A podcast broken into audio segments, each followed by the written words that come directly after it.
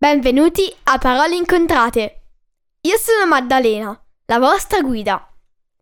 In questi podcast vi racconterò dei fatti interessanti, recensirò libri che vi consiglio oppure leggerò una storia per chi vuole imparare l'inglese. Ne pubblicherò uno alla settimana, il lunedì. Quindi tenetevi pronti per fiondarvi ad ascoltarlo. Trovate tutti gli episodi del podcast su www.paroleincontrate.it su Apple Podcast, Google Podcasts, Spotify, Amazon Music o Stitcher. Potete seguire Parole Incontrate anche su Instagram e Facebook. Grazie e buon ascolto!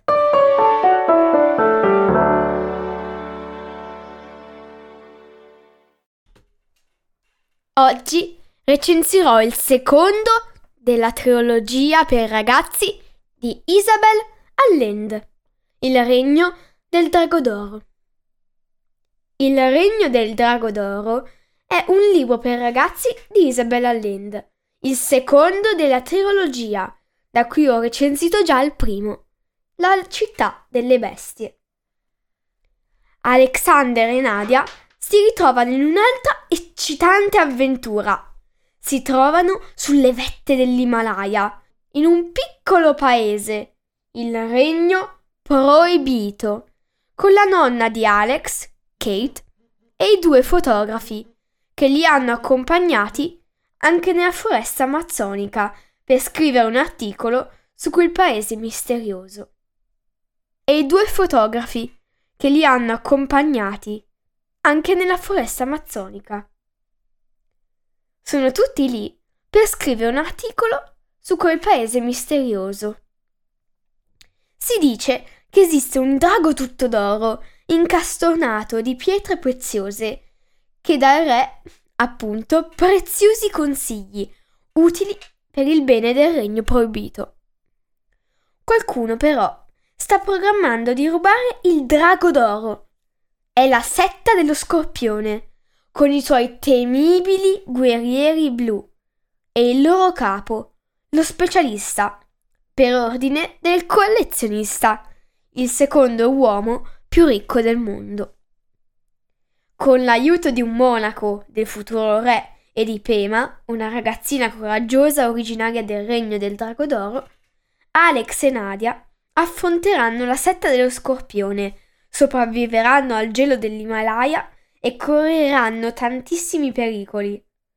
Riusciranno i nostri amici a tornare a casa sani e salvi? Adesso leggerò un pezzo del libro, tratto dal primo capitolo. La valle degli Yeti. Tenzing, il monaco buddista, e il suo discepolo, il principe Dil Bahadur, avevano scalato per giorni interi le alte vette dell'Himalaya, la regione dei ghiacci perenni, dove, nel corso della storia, solo pochi lama hanno messo piede. Non tenevano il conto del tempo che passava, non interessava a nessuno dei due. Il calendario è un'invenzione degli uomini. Per lo spirito il tempo non esiste. Aveva insegnato il maestro all'allievo. La cosa più importante in quel momento era la traversata che il giovane principe affrontava per la prima volta. Il monaco sapeva di averla portata a termine in una vita precedente, ma erano ricordi piuttosto confusi. I due seguivano le indicazioni di una pergamena e si orientavano con l'aiuto delle stelle procedendo su un territorio dalle condizioni climatiche proibitive, persino d'estate. La temperatura, di diversi gradi sotto zero, era sopportabile solamente un paio di mesi all'anno, quando non infuriavano temibili tempeste. Anche col cielo sereno, il freddo era pungente. Indossavano tuniche di lana e ruvidi mantelli di pelle di yak. Calzavano stivali di cuoio dello stesso animale, foderati di pelo e impermeabili e impermeabilizzati col grasso. Procedevano con estrema cautela, perché uno scivolone sul ghiaccio poteva farli precipitare per centinaia di metri nei profondi crepacci, che, come colpi d'ascia vibranti da un dio, fendevano le montagne. Contro il cielo azzurro intenso si stagliavano le luminose cime innevate dei monti, verso le quali i due viandanti avanzavano lentamente per la rarefazione d'ossigeno dovuta all'altitudine.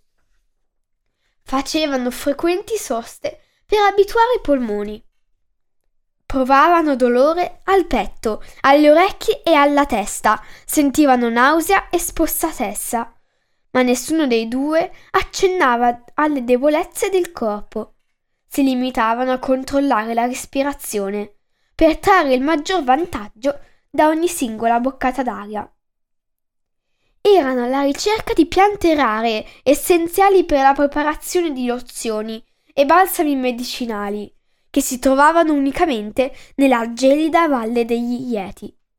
Se fossero sopravvissuti ai pericoli del viaggio, si sarebbero potuti considerare degli iniziati, dal momento che il loro carattere si sarebbe temprato come acciaio. Nel corso della traversata, in molte occasioni, la volontà e il coraggio erano messi a dura prova.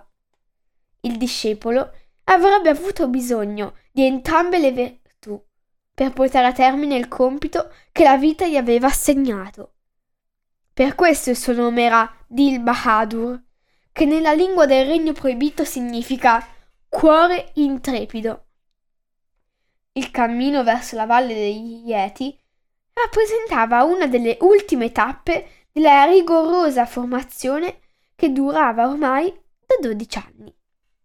Il ragazzo non conosceva la vera ragione del viaggio, che andava ben oltre la ricerca delle piante curative o la sua iniziazione come lama superiore.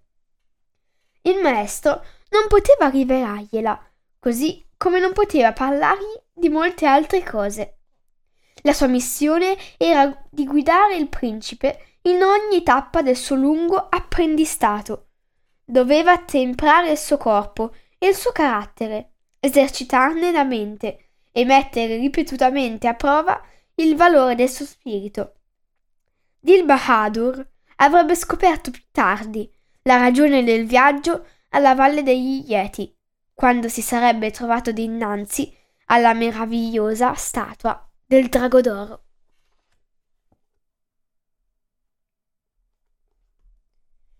Consiglio questo libro a chi piace l'avventura. E ricordate, prima leggete La città delle bestie, che ho recensito qualche settimana fa. Spero che leggerete anche voi questo libro e spero che vi piaccia. Grazie e alla prossima settimana. A presto!